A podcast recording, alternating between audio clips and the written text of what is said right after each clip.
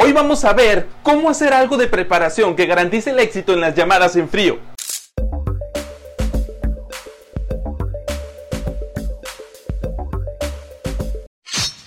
Primero, entiende que usar el teléfono para hacer ventas es muy diferente a las llamadas en frío tradicionales o telemarketing relámpago.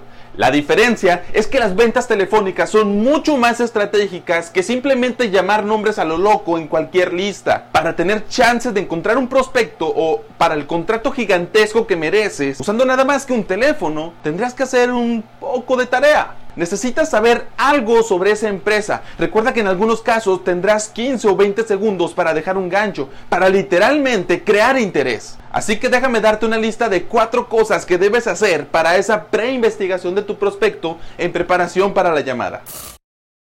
Número 1 Mira el sitio web del prospecto para averiguar un poco sobre lo que hace. También tienen una propuesta única de ventas. ¿Cuál es? ¿En qué son diferentes? ¿Dónde tratan de posicionarse? ¿De qué cosa puedo hablarles para que suene algo con lo que conectarán y a lo que le dirán que sí?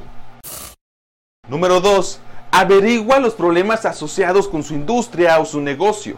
Encontrar cosas en las que tu prospecto gastaría dinero para resolver problemas es diferente a decirles lo que están haciendo mal. La única razón por la que los clientes compran es para resolver problemas. ¿Cuál es el problema de tu cliente potencial?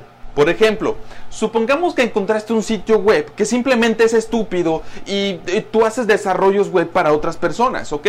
Tú te dedicas a arreglar sitios web, los haces verse mejores y cobras por eso, ¿correcto? Bueno, los contactas y ofreces construir uno nuevo o reformar el sitio que tienen. Encontraste algo que es una verdadera negligencia o una estupidez, ¿ok? No les debes decir nada de su negligencia grave. Diles, oye, te llamo porque podemos aumentar las conversiones de tu sitio web.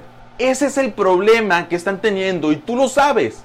No es lo que dice el sitio web, es el hecho de que no está convirtiendo. Así que céntrate en el problema resuelto. Número 3. Busca conexiones personales, al menos algo de terreno en común para facilitar la interacción con el cliente. LinkedIn es una herramienta absolutamente genial para encontrar intereses en común, pero antes de LinkedIn, ¿qué teníamos? Una base de poder, otras personas que conocías, un vecino. Llegabas y les decías, oye, el vecino Juan me dijo que bla, bla, bla, bla, por darte un ejemplo. Ve si estás rastreando una ballena, si estás rastreando una presa grande, si estás rastreando algún monstruo. Necesitas usar cada recurso posible, cada herramienta. Y la gente en tu red personal, tus conexiones, tus conexiones sociales, puede ser la carnada para capturar la ballena. Número 4. Conecta con influenciadores en la empresa. ¿Quién no conoce los retos que experimenta el negocio? ¿Quién no conoce las políticas y todo lo que pasa en una empresa que la misma gente que trabaja ahí?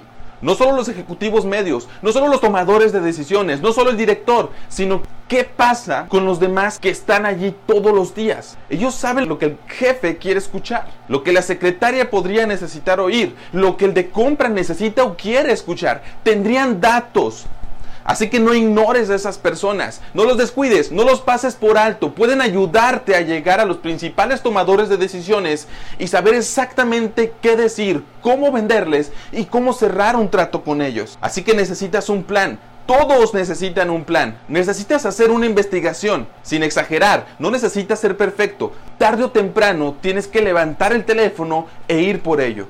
Pero encuentra cosas útiles en tu búsqueda de un prospecto. Al final, la realidad es que una llamada en frío no tiene que ser helada, debe ser un poco caliente. Así que no asumas que no sabes nada. Ponlo al teléfono. Si no contesta, deja un mensaje. Y si se pone al teléfono, usa todo lo que tienes.